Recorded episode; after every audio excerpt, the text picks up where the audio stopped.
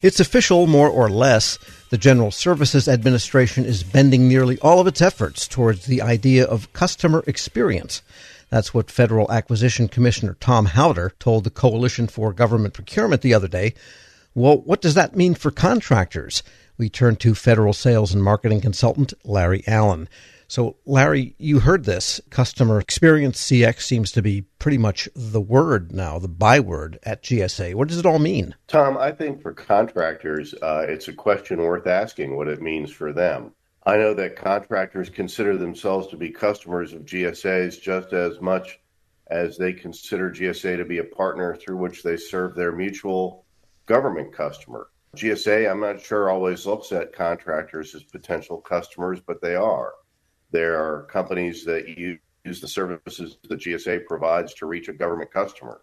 So I would hope as GSA moves forward with this, that they would think about ways of looking to increase contractors and include them in to the customer experience. And indeed, Tom Howder, the deputy commissioner for Federal Acquisition Service, really did touch on that uh, in his remarks. You know, they want to make sure that uh, it's easier for business to do business with government. They want to attract contractors. And I think the big significant thing, because we, we've heard that general phrase before, Tom, we want to attract new businesses to government.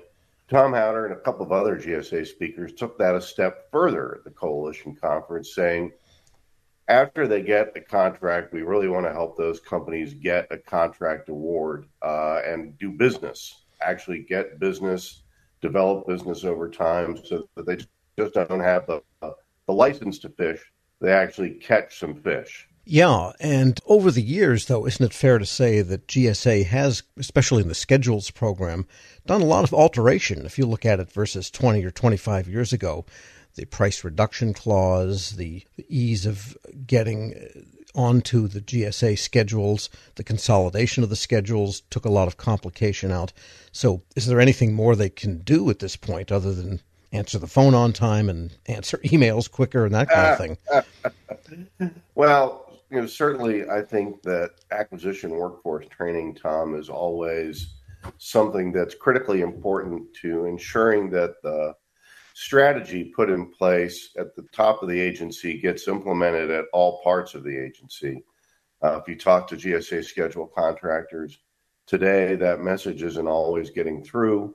So I think one of the things that uh, GSA needs to focus on, and they know this, is to ensure that the strategy that they have for ease of use of the schedules programs gets out to the line level people. One of the other things, though, that I'll give the agency some kudos for in this area. You talked about rule getting rid of some of the rules, consolidating the schedules. But one of the other things, Tom, that GSA has done is they've really significantly improved contractor training. It used to be that they would take slide decks from other people, repurpose them, uh, and the last person that walked in the room was unlucky enough to be the one who had to do the training.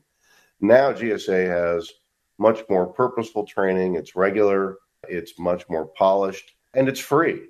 So if you're a contractor, even one that's been on schedule for a little while, uh, availing yourself of some of the free training, a lot of which is now focused on how to actually get that business and what do you do once you get the business? How do you manage it? You know, those are significant new additions that are designed to make contractors' life better. So it would be incumbent on contractors to tell the GSA what it is that they can do to make the customer experience from the contractor standpoint better because that steady feedback over the decades has really helped GSA because over the long term it does listen. Right. Uh, as with many other parts of our life, Tom, there's no real benefit to suffering in silence. If you've got an issue, uh, it's absolutely worth taking forward, making sure that people know about it, giving the agency a chance to work on it and address your issue. We're speaking with Larry Allen, president of Allen Federal Business Partners, and on that whole getting business when you have a contract with through GSA brings up the topic of the EIS, the Enterprise Infrastructure Services contract, which everyone has supposed to uh, have converted to by now, or they keep moving the deadline out. You're saying that this telecom contract might be dead. Well, Tom, if you look at some of the major agencies that have yet to do serious conversion on this, large parts of the Department of Defense, Department of Homeland Security, uh, and Justice, those are three agencies that GSA just pushed out the transition deadline to till 2024. That tells me and it tells everybody else that, look, it's been five years since we've had the EIS contracts put in place you need two more years on top of that. You need seven years to transition. Come on. Transition was something that customer agencies wanted to do. If they actually felt like they needed this contract, Tom, they would have done a lot of their transitioning by now. And a lot of that transitioning would have been something other than what we've seen to date, which has been lift and shift. Sure, we're now on EIS, but we're on EIS with many of the same solutions and functionalities as we had on the old networks contract. The only thing that's changed is the contract vehicle. So, all that's by way of saying, I think everybody, industry, GSA, and customer agencies need to look long and hard at whether there needs to be another iteration of EIS or whether EIS should be the end of the line for catch all telecommunications contracts. They're expensive for industry and government. Uh, they take a lot of infrastructure to manage, and agencies just don't run out to take advantage of the new technologies and savings when the new contracts get put into place. Just the opposite. Many of them have to be dragged kicking and screaming uh, to just lift and shift what they already have. And maybe the difference between now and the networks era is the advent of cloud computing, in which the infrastructure of the agency itself, its own network, its own mainframe set up, and all of this is less important and less dominant than it was now, thanks to the use of clouds for so much essential and, and uh, mission critical computing. Well, and I think that's exactly right. And it's also basically look at how people work now in the federal workforce, Tom. What's happened over the five years since EIS was put in place? Well, the pandemic's happened. The result of that is, Tom, that how people work and where people work have changed. Uh, people are working more at home. They are doing more on Zoom or Microsoft Teams or one of the other virtual platforms that you can do over your computer. You don't need a telecommunications infrastructure to do that. In fact, you and I are doing this interview on one of those platforms right now, not using the phone for a lot of reasons. Uh, so uh, that type of work has changed. The technology has changed. People have cell phones, but really, EIS, as it's currently constructed, is not a major player in the cell phone world in the federal market. Uh, it handles some periphery uh, things uh, related to cell phone use, but not the main type of stuff that you associate with having a cell phone. So GSA has other contracts for that. So the type of work is done is uh, is changing. Where that work and how that work gets done is changing. A large telecommunications contract that had at its core everybody having a desk set on their desk. I don't know that we need that anymore because not everybody's at the at their desk. Larry Allen is president of Allen Federal Business Partners. As always, thanks so much. Tom, thank you very much, and I wish your listeners happy selling. We'll post this interview at federalnewsnetwork.com slash Federal Drive. Hear the Federal Drive on demand. Subscribe at Podcast One or wherever you get your shows. Hello, I'm WIPA CEO Shane Canfield, and thank you for joining us on another episode of Lessons in Leadership. I'm honored to be joined by Angie Bailey, founder and CEO of Ananda Life. Angie has a remarkable career in public service, beginning as a GS2 clerk typist with the Social Security Administration. And over the next 40 years, Angie steadily worked her way up through the government, ultimately becoming the Chief Human Capital Officer at the Department of Homeland Security.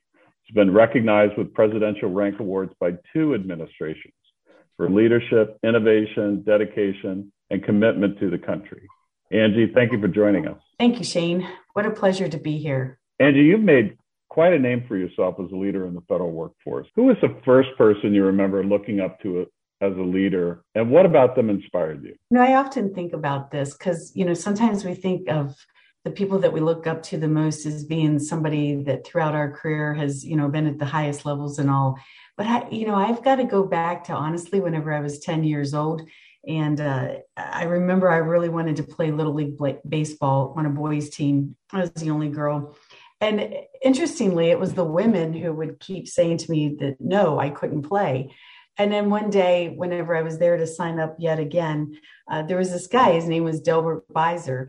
And uh, I remember he had like red hair and he had a wad of tobacco in his mouth and greasy overalls and everything. And he said, You know, I'll take her. I'll take her on my team. And, you know, just looking back on that, there's so many leadership lessons and things that I just really admire about him. And actually, I thought about throughout my entire career. He took a chance on somebody he didn't know. He um, put aside whatever conscious or unconscious biases that he might have had about having a girl on a team. He treated me the same, uh, whether you know if i wasn't performing i got benched just like the boys. I got no special treatment. And and and he was just really honest with me and he just included me in everything. And so looking back on it uh, you know really it was delbert Beiser, our local mechanic in our little small village that was i think my inspiration for going on to i hope become the leader um, you know that that i wanted to be. I'd say half of the guests on this podcast have had similar stories where they reach back to either childhood or young adulthood. And I and I think as leaders, it's really incumbent upon us to keep that in mind that that what we say and do at, especially in the younger ages, really can have a lifelong impact. How would you describe your leadership style, and and how's that developed over time? I would say that the one word that describes my leadership style is that I care. Um, I guess that's more than one word, but I care. Uh, I, I've always cared about the mission. I've always cared about the people. I've always cared, you know, about making sure that that they had what they needed or that they were developing the way, uh, you know, that they aspired to develop. And I tried to take this approach of not treating people the way I wanted to be treated, but instead treat people the way they wanted they want to be treated. And I think that that really kind of developed over my career. You know, I started out just like most leaders do where it's very results driven. It's all about the bottom line. You need to make sure that you get everything accomplished because you know that's what everybody's looking for the goals the metrics etc but i think as you mature and you go along you start to to your point you draw back on those early childhood days or early adult young you know whenever you're a young adult and you say you know i think that there's a little bit more to this than just the bottom line.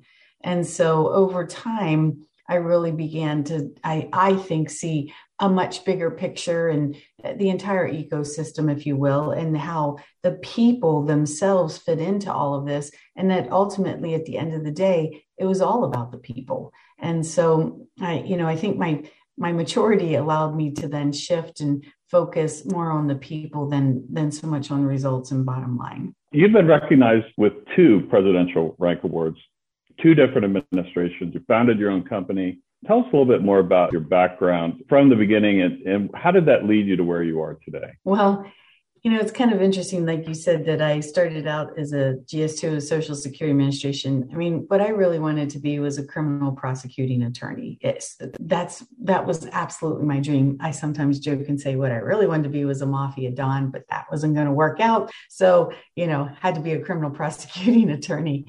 But, you know, I had to get a job to pay for college. I, you know, it wasn't in the cards that I was going to be able to go to college without a job. So I applied at the Social Security Administration, or I'm sorry, at the unemployment office.